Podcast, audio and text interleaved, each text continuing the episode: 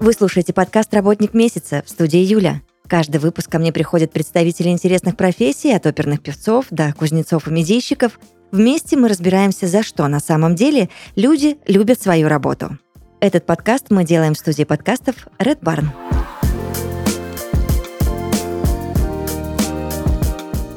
В подкасте «Работник месяца» Андрей Григорьев, креативный продюсер. Привет. Привет. Вопросов много.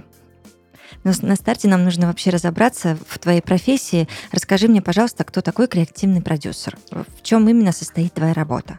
Креативный продюсер в классическом понимании представляет собой человека, который берет где-то продукт, согласно какому-то там, я не знаю, ТЗ от клиента условного, да, собирает под него команду, и вместе они все работают. Креативный продюсер в понимании того, как работаю я, а я работаю в большом спорте, это немного другая история, потому что я сам себе режиссер, можно так сказать, сам себе сценарист и все остальное, потому что мне не у кого запрашивать продукт. У меня один и тот же заказчик, грубо говоря, это я. И поэтому, то есть я сам под себя, глядя на то, какая ситуация в клубе, в зависимости от клуба, в котором я работаю, какие цели стоят, я готовлю либо долгосрочные проекты, либо какие-то одинарные вещи. Вот. Но, как правило, эта работа проще, чем работа креативного продюсера в обычном понимании. Угу. В том плане, что ты всегда знаешь свое расписание. То есть ты на год вперед знаешь расписание условно матчей, какие-то событийки, праздники и так далее. У тебя есть определенный всегда набор актеров, это игроки, иногда став клуба.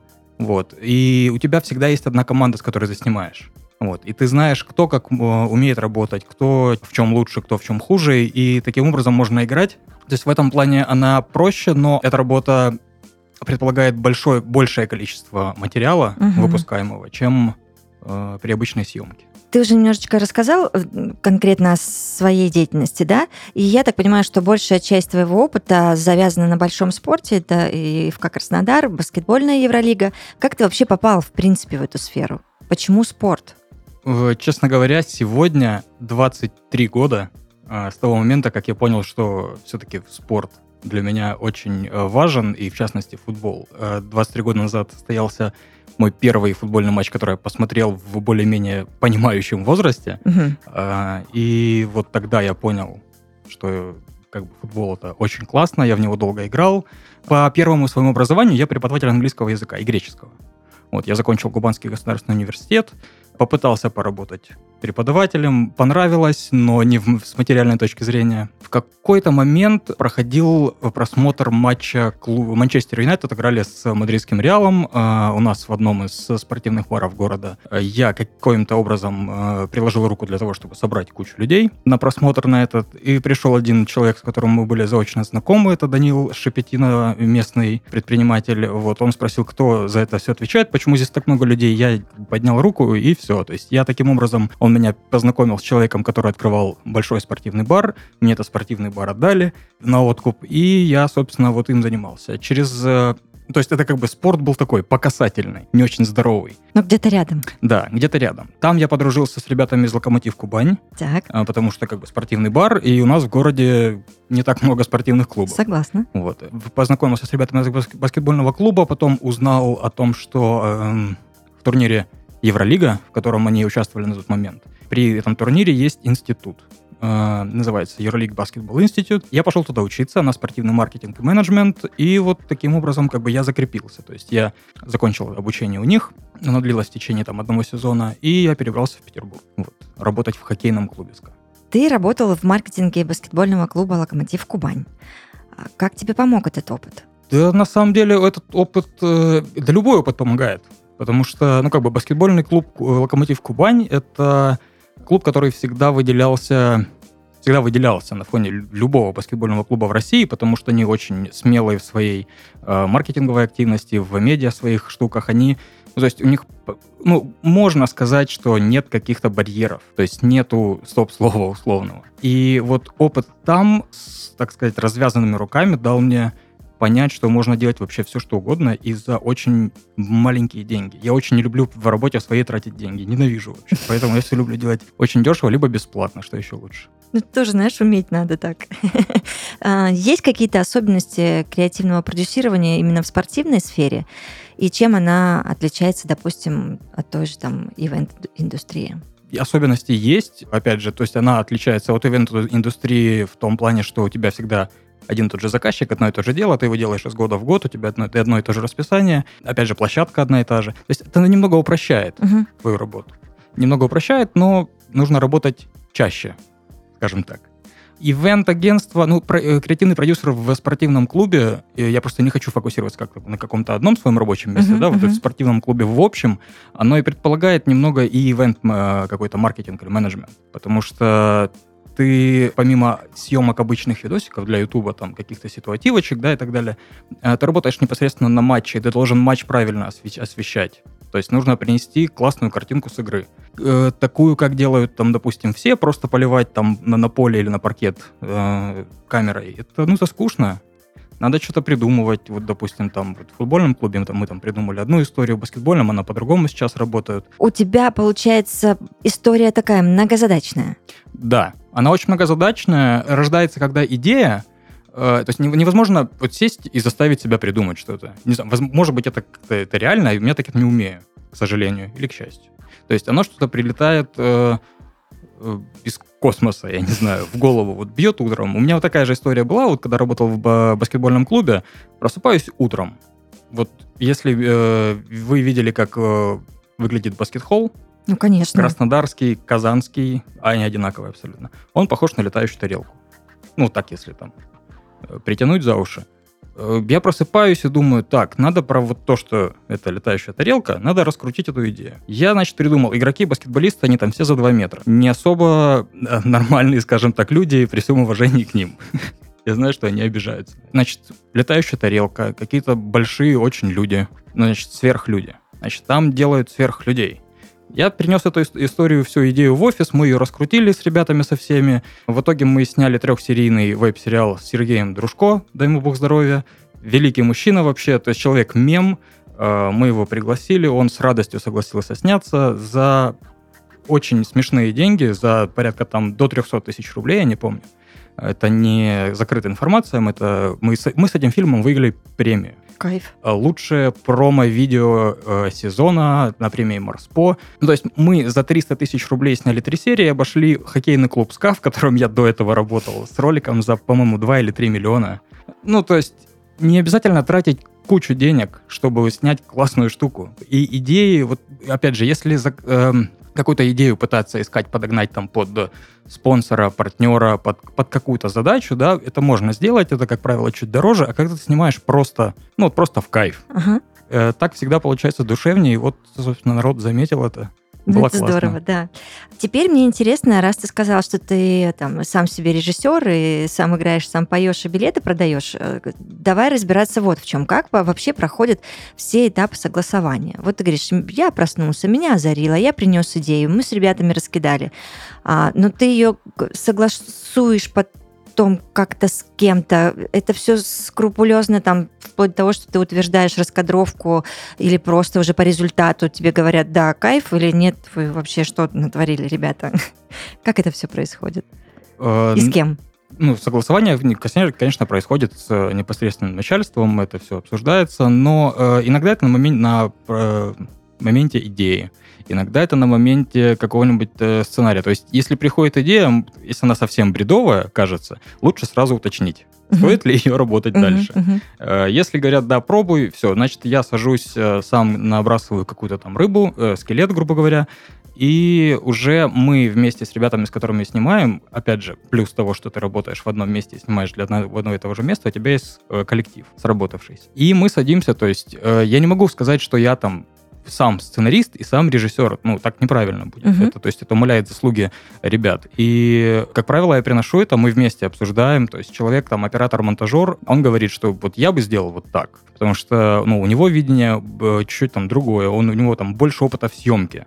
То есть я могу представить себе картинку какую угодно, а делать-то ему по сути. Вот, поэтому он говорит, типа, не, так, так не работает, давай по-другому, примерно так, ну вот так, хорошо. Вот, и в итоге получаются очень классные штуки. То есть согласование идет с начальством, идея раскручивается вместе, и да, иногда даже с начальством зачастую.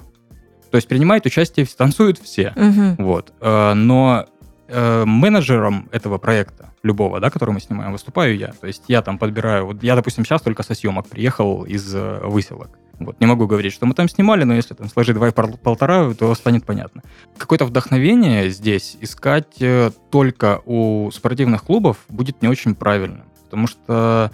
Ну, велосипед уже давно изобрели, и все делают одно и то же. И когда ты смотришь на условные там гранды в плане медиа спортивного, это Манчестер Сити, э, то есть у них продукт очень дорогой. Там сумасшедшие деньги, и ну, как бы можно смотреть в их сторону, да, но это другая планета. Это как вот э, европейский баскетбол и эн би эй. Я знаю точно, что европейский баскетбол никогда в жизни не будет даже ориентироваться на эн би эй. Это другая галактика, она недостижима. А почему так? Ну, потому что в Америке люди рождаются со спортом в крови. То есть mm. ребенок рождается, он сразу в футболке любимая команда отца. Ну, вот у него нет выбора. И он ходит на все матчи. У них, это, у них другой, другая культура боления. То есть вот если в Европе, там, в Англии в футболе были там хулиганы в двадцать лет, тридцать лет назад, да, в Америке это шоу. Это не столько про спортивное состязание, сколько про... То есть они законодатели мод, но это Гуччи. То есть вот любой... Тяжелый люкс, короче. Вот прям тяжелый. Очень тяжелый и очень дорогой. То есть они как бы задают тон, на них можно смотреть, но никак, ну, ты не успеешь за ними со средствами, которые в европейском спорте, это без вариантов. Даже и смысла нет, потому что маркетинг по-разному работает, менталитет у людей разный. Вот. А референс э, какие-то, если искать, я, так как я очень люблю кино, просто смотреть, я очень люблю, не знаю, там, корейские фильмы, японские, они максимально странные, и этим меня почему-то цепляют. То есть они, они другие, вот, вообще. И я оттуда смотрю, какие, допустим, там, операторские ходы можно взять. То есть там очень интересные, как бы, пролеты, там, камерой, грубо говоря, да, угу. И если мы использовали вот у нас вот в спортивном обычном видео про игрока, как он там, не знаю, в качалке железки тягает, а у тебя, оп, оно красиво показано, и уже классно тягает железки. Вот, то есть из большого кино очень классно смотреть, и у меня давно идея есть сделать... концепцию сезона для какого-нибудь спортивного клуба, чтобы снимать ее, каждое видео, которое ты снимаешь, в разном стиле разных режиссеров. Uh-huh. То есть, условно, там, в стиле Гая Ричи или в стиле Уэса Андерсона. Ну, это должно быть классно, но это, не знаю, это должен э, руководитель сам захотеть этого, потому что очень такой смелый шаг. Давай микро такой промежуточный итог сделаем. Возвращаясь в твою профессию, я правильно понимаю, что у креативного продюсера э, должна быть развита насмотренность, причем во все стороны? Да, это и плюс человек должен понимать, зачем он это делает, угу. Зачем снимается ролик. Не просто для красоты. Можно просто для красоты, да, там, для э, эго свое потешить. Но прежде всего клуб зарабатывает деньги. И э, есть какая-то маркетинговая стратегия у всех э, клубов. И в соответствии с, с стратегией, с концепцией сезонной ты должен придерживаться э, каких-то вещей. То есть ты должен понимать, для кого ты делаешь. То есть аудиторию свою знать точно, она там сегментируется. Ты должен понимать, для чего, в смысле, зачем. То есть ты хочешь, я не знаю, там, приблизить к себе аудиторию, либо ты хочешь рассказать о себе, либо ты хочешь как-то там по персоналиям пройтись. То есть надо четко понимать, для чего это делается, иногда какую-то материальную выгоду несет. То есть это немного и маркетинг тоже. То есть угу. важно понимать, в принципе, как спорт работает. То есть человек, который умеет снимать видео, он придет в спорт, он не, ну, не сразу поймет. То есть потребуется какое-то время, чтобы э, вникнуть в тонкости. Они есть. Я, честно, я не знаю, смогу ли я их объяснить, в принципе, когда-либо, но они есть точно. Угу. А ты уже немножечко рассказала про то, там, как, допустим, вы удачно и не очень дорого сняли вот трехсерийку вот эту интересную. Давай, если это не секретик, опять же, ты можешь мне сказать, Юль, не буду ничего рассказывать, но тем не менее, сколько примерно денег стоят имиджевые спортивные ролики и вообще из чего складываются бюджеты? Или, знаешь, может быть, у тебя идет история от обратного, тебе кто-то говорит, Андрей, у нас есть, не знаю, условно, там, два миллиона рублей, вот как хочешь. Ну, можно и так, от бюджета плясать. И такое бывает. Но это чаще, если заказчиком выступает спонсор угу. какой-нибудь. То есть спонсор выделяет на свою там, промо-компанию какую-то сумму денег. Какая-то часть этой суммы уходит на продакшн. Вот тогда мы уже должны там подгоняться и так далее. Сколько стоит ролик, да, ну, нельзя сказать, можно там начать... То есть, э, как правило, если ты работаешь в клубе, у тебя есть штат, но у тебя, может быть, не хватает техники какой-то. То есть, э, все снимают на камеры более, ну, хорошие, да, но если тебе нужен там крутая картинка, ты берешь в аренду там Red камеру, угу. которая стоит дороговато. То есть, э, ч, э, там свет, может быть, какой-то нужен, звук нужен, оборудование. То есть это часто на аренду только. Плюс люди, которые управляют. Это гаферы, которые светом управляют. То есть это иногда вот ну, на аутсорсе мы находим людей, если это нужно. Как правило, обходимся без этого, потому что уровня специалистов, которые работают, вот, допустим, сейчас в футбольном клубе у нас, хватает с лихвой. Вот. Поэтому именно в спорте большая часть бюджета идет просто на аренду оборудования, и если нужны какие-то люди там со светом или со звуком поработать. Плюс еще, конечно, графика, пост, ну, на, на посте, когда мы делаем там всякие... Ну, графика. Ну, понятно. Графику, да. да угу. То есть вот такие люди нужны иногда. Скажи, есть ли у тебя кумиры в твоей профессиональной сфере? По персоналиям, если идти, я не могу сказать. Потому что они, в принципе, меняются постоянно. Я просто я за клубами слежу, угу. как работают клубы, потому что, как объяснить? Да не можешь не объяснять, понятно все. Ну, да, то есть э, есть ряд клубов, э, угу. которые, там, мне, может быть, не симпатичны со спортивной точки зрения, но они делают классные вещи. Есть люди, которые делают за огромные деньги, это вот там Сити, кто еще, может быть, там Пари Сен-Жермен это делает. У Челси очень классно, у них два года назад, когда мы с ними играли в Лиге Чемпионов, у них очень классно было, они каждую э, там, промо к матчу выкладывали в разных стилях, они там комиксы рисовали, ну, это выглядело, выглядело очень хорошо, угу. очень красиво. Вот за клубом, если смотреть, да, есть несколько. По персоналиям вряд ли я могу выделить, потому что, как правило, большие клубы ведут агентства, э, и лиги тоже. То есть и у нас в России есть несколько агентств, которые, то есть они от начала, то есть у них под, под ключ они берут проект клуб. То есть они создают там какую-то концепцию креативную и расписывают контент-план. Ну, то есть это как бы я, только меня много, угу. и я намного дороже. Угу. Вот. А как считаешь, что сейчас в мире лучше в плане видеопродакшена? Да, Америка. Любой американский спорт. Это эн би эй, это футбол, даже учитывая низкий уровень популярности футбола в соотношении с Европой, у них это очень э, дорогая история. Ну, как бы Дэвид Бекхэм не э, дурак, что построил там клуб, построил там стадион с нуля полностью и делает очень классные вещи. Ну, то есть это, у них сумасшедший продукт, они э, играют на... То есть у них аккаунт ведется на английском и на испанском языке, но они живут в США, но они живут в Майами, на границе с Мексикой. И у них испаноговорящей аудитории очень много, и они ориентируются на них. Ну, то есть они сразу две нации забирают к себе. Э, у них сумасшедшие съемки, у них все очень красиво сделано. Ну, они прям вот большие молодцы. В эн би эй просто, в принципе, любой клуб ткнуть пальцем запредельный уровень. Поэтому, ну, кумир — это вот э, Соединенные Штаты Америки в плане медиа. Это, это, это впереди планеты всей. Есть мнение такое, что спортсмены вообще очень сложные на общение ребята.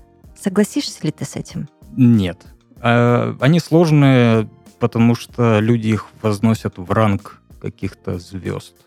И обычные люди. Угу. Абсолютно обычные люди. Чуть-чуть богаче, чем среднестатистический житель, но не обычные люди с такими же проблемами, у них такие же переживания. Очень простые люди, просто, ну, как бы нужен подход. То есть, если к нему подходить там и дрожать, пытаться шепотом что-то сказать, конечно, он, ну, он взбесится просто. Во-первых, человек занят.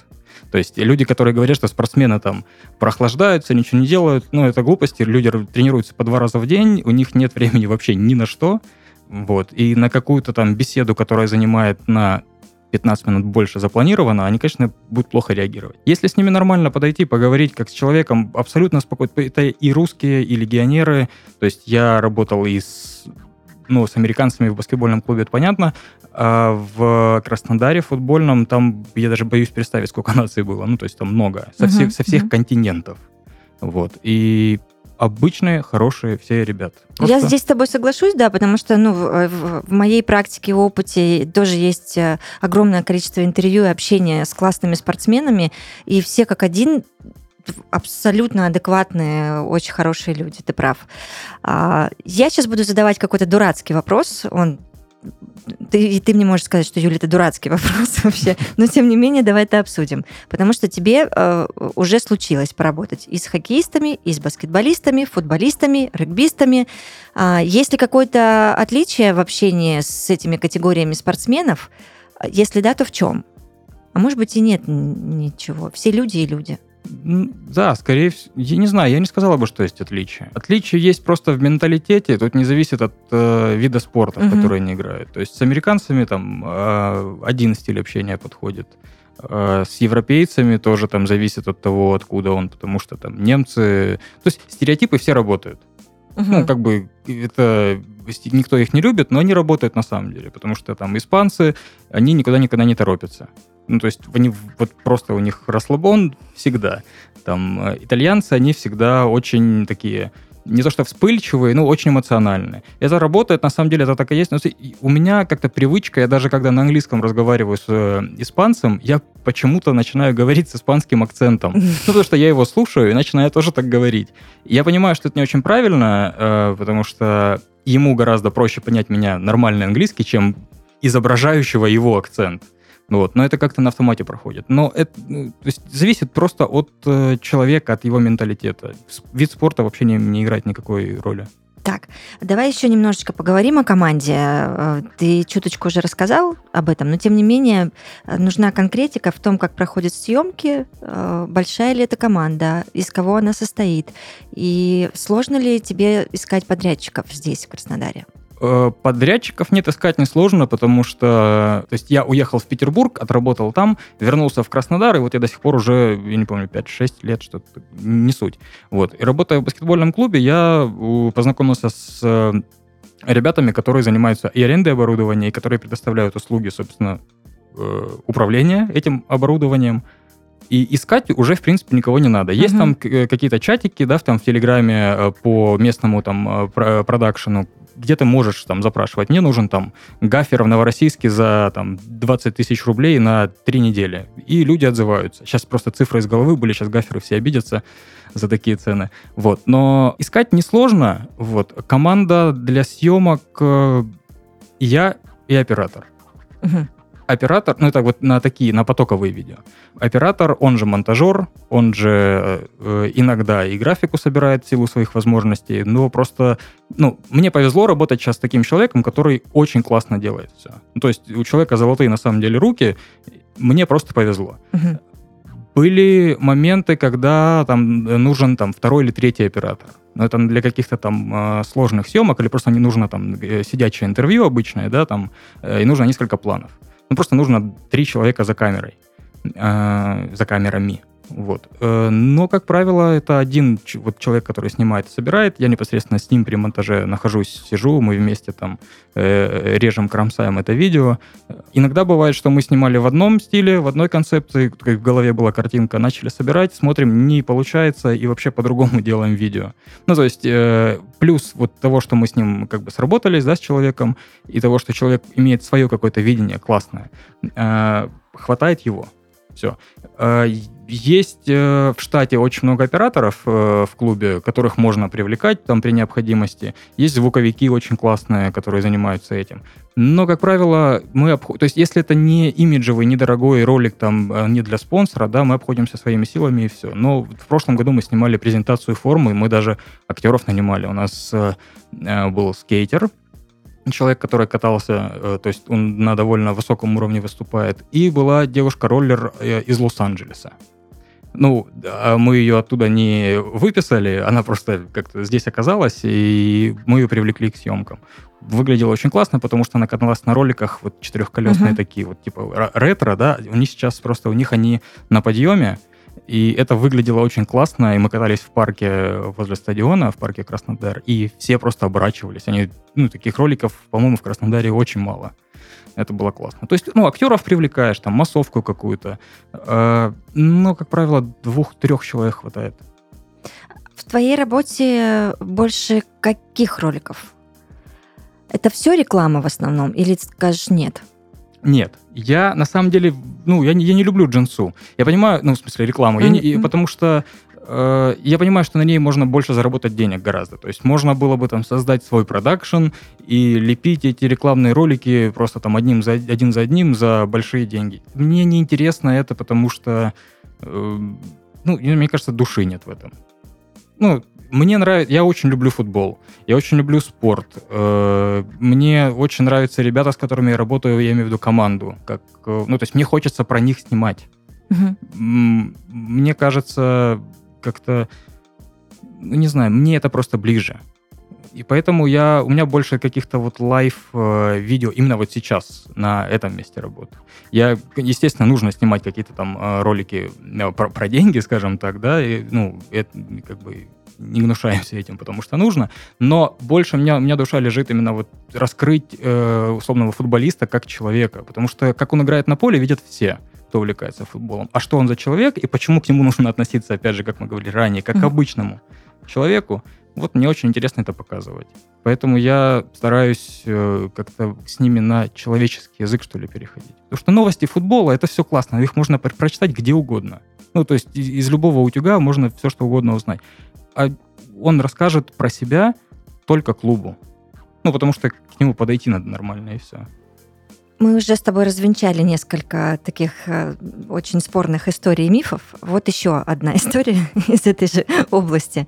Ну, вот многим кажется, что спортивные клубы у нас в стране такая очень закрытая организация, в, которых, в которую можно попасть прям, я не знаю, по знакомству ли или еще какими-то способами, связи налаживать свои внутренние. Согласен ли ты с этим? Не могу с этим согласиться. Это классная отмазка для того, чтобы пойти работать в продакшн, куда можно пойти по объявлению условному. Угу.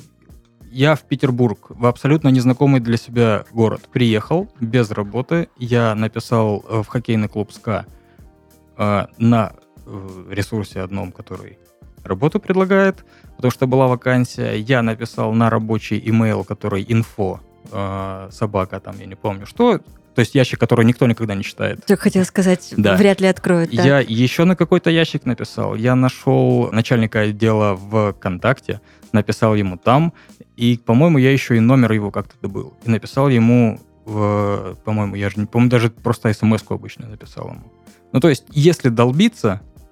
Том... Я здесь с тобой вот руками и ногами за согласна, потому что было бы желание, знаешь? Ну, конечно, потому что, ну, естественно, можно сказать, вот там я не вижу объявлений в спорте, поэтому я пойду там, не знаю, куда-нибудь еще, и потому что это закрытый спорт, да ничего подобного, ну, нет. Вот нет, правда. Хорошо. Ощущение, что за последние десять лет в целом продвижение спортивных брендов невероятно изменилось, оно присутствует, ты это сам чувствуешь? Да, конечно, потому что, во-первых, уровень технологий вырос просто, ну, со страшной скоростью растет, и возможности, которые можно использовать вот во время съемки или на постпродакшене, ну, то есть за буквально даже пять лет, то есть это все улетело на Луну. У нас нет, я имею в виду в российском спорте, нет цели каких-то достигать или законодателем моды быть мирового э, спорта, вот в медиа, я имею в виду в съемке. Очень жаль. Ну, не, не, цели другие стоят. Ну, то есть э, де, э, спорт в России, он зарабатывает деньги там иным способом. Uh-huh. Э, и медиа, прежде всего, это имидж вот здесь. То есть это не про деньги. Возможно, ну, естественно, все клубы хотят, чтобы это было про деньги, все, да, но для этого нужно очень большие средства вкладывать там в оборудование. Опять же, на съемку ролика может уйти там, не знаю, там, ну, опять же, тот же самый миллион условный, да. А сколько этот ролик принесет и для чего это? Ну, то есть это надо быть, я не знаю, там, не хочу бросаться именами, ну, там, нефтяным условным магнатом, да, и который может себе позволить не свои деньги взять и куда-то там э, пустить в оборот. Я пытаюсь у тебя, да, вытащить информацию о том, что невероятно изменилось вообще все происходящее в продвижении спортивных брендов. Ты это подтвердил, но также подтвердил то, что в России как-то с этим не то чтобы не очень, но ставка не на это просто.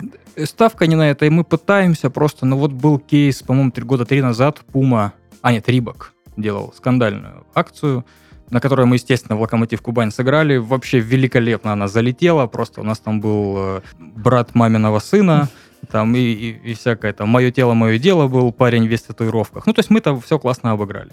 Но это же катастрофа была, по сути. По и, сути, да.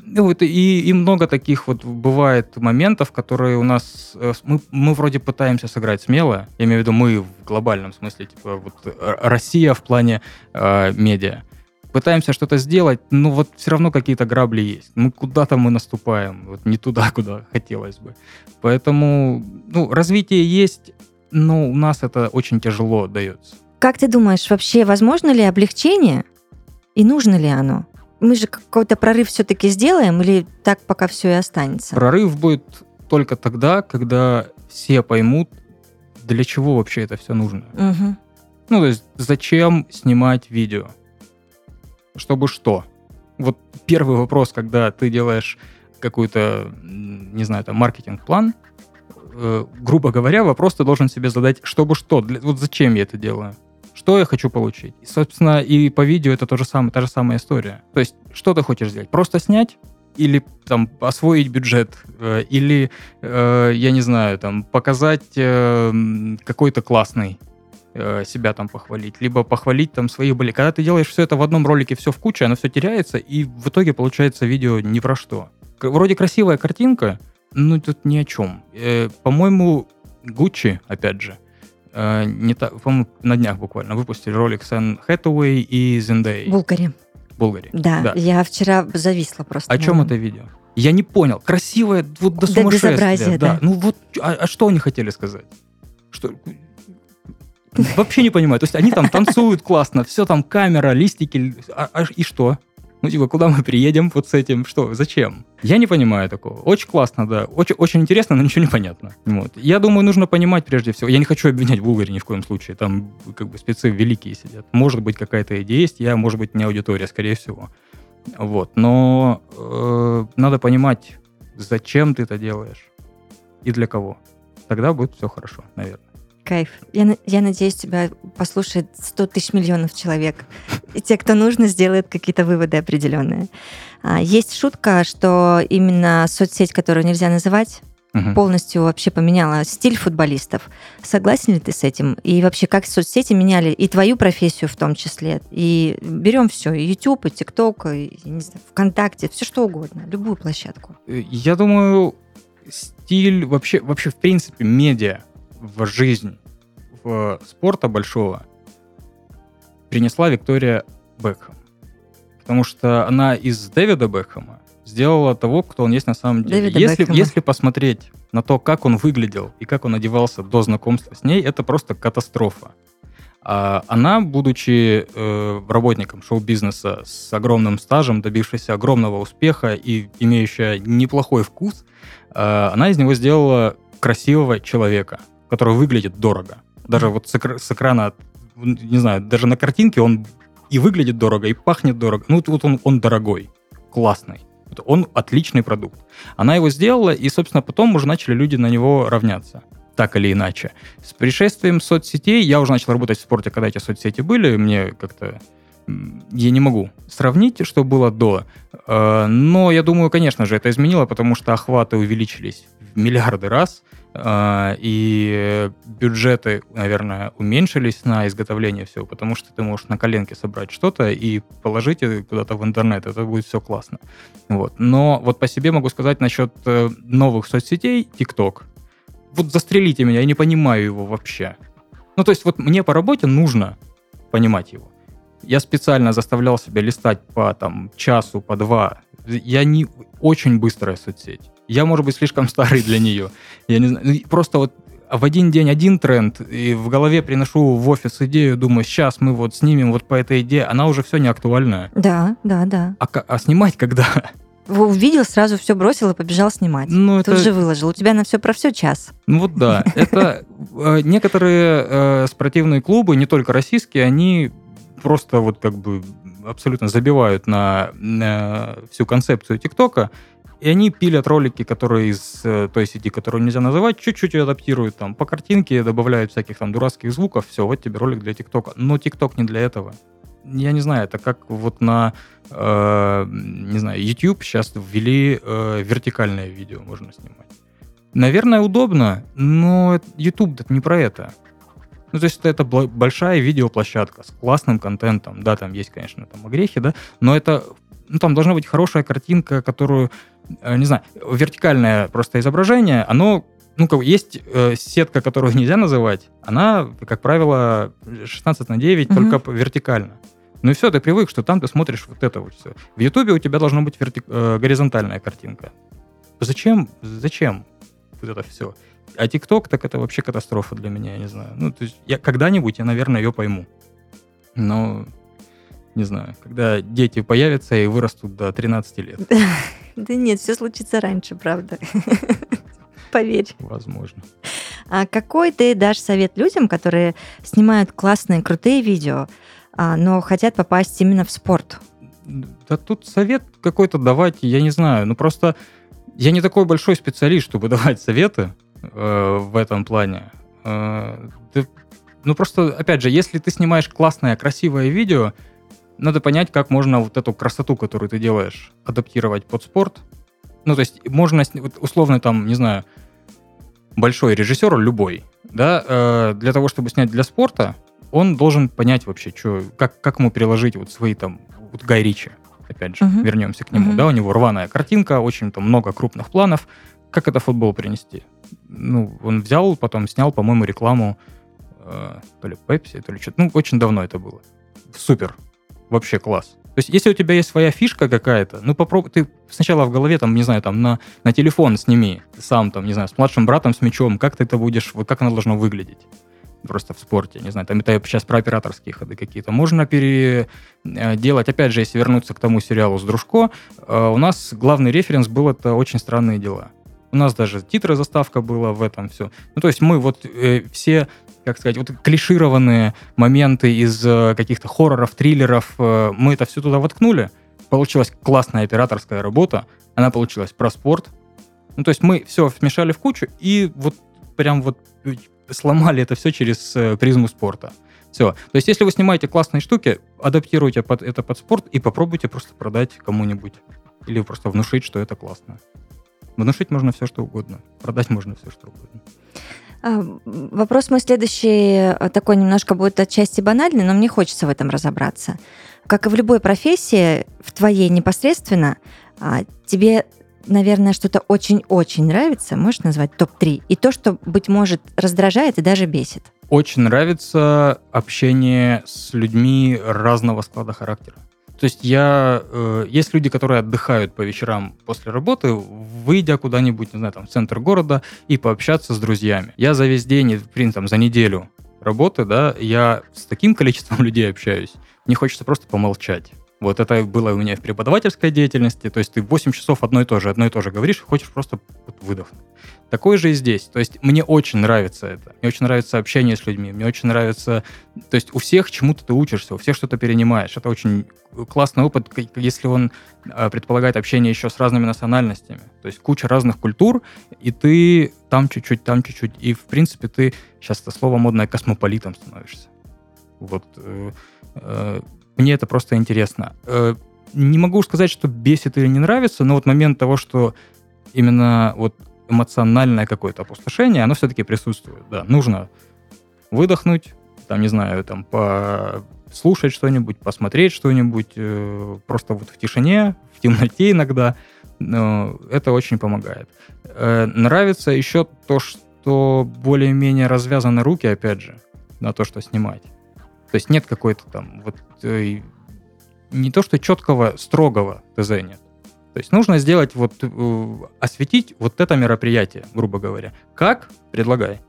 Все, тут как бы карт-бланш, ну, в пределах uh-huh, разумного, uh-huh. да, но это очень классно, то есть у тебя полная свобода действий.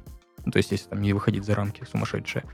И плюс работа в спорте, она, как правило, предполагает какие-то путешествия э, до недавних времен. Это было очень классно.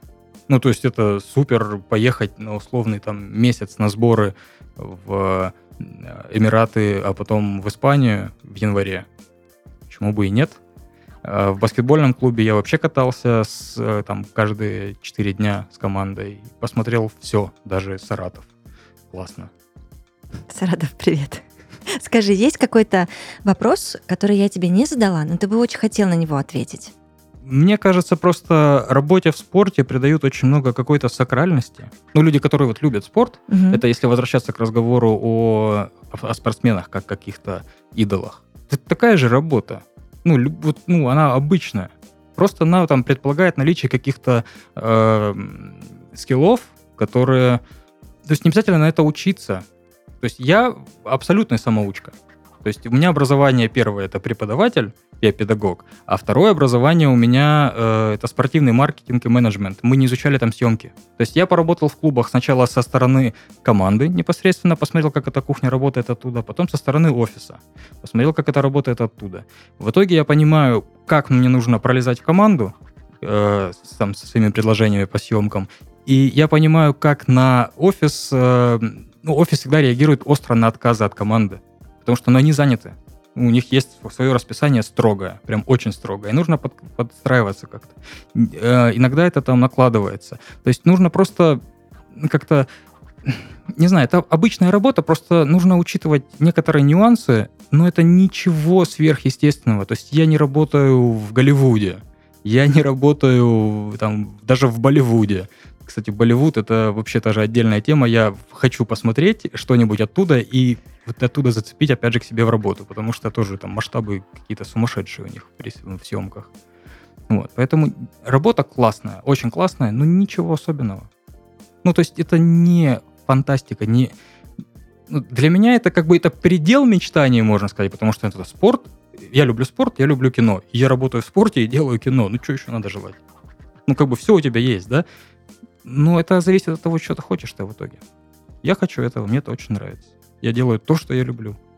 И это здорово. Это о- очень важно, потому что работе мы отдаем огромное количество своего времени, своей жизни. Прекрасно. Андрей Григорьев в подкасте «Работник месяца». По-моему, абсолютно прозрачно, честно и классно все рассказал о профессии креативный продюсер. Спасибо тебе огромное. Спасибо тебе. Удачи, услышимся. Счастливо.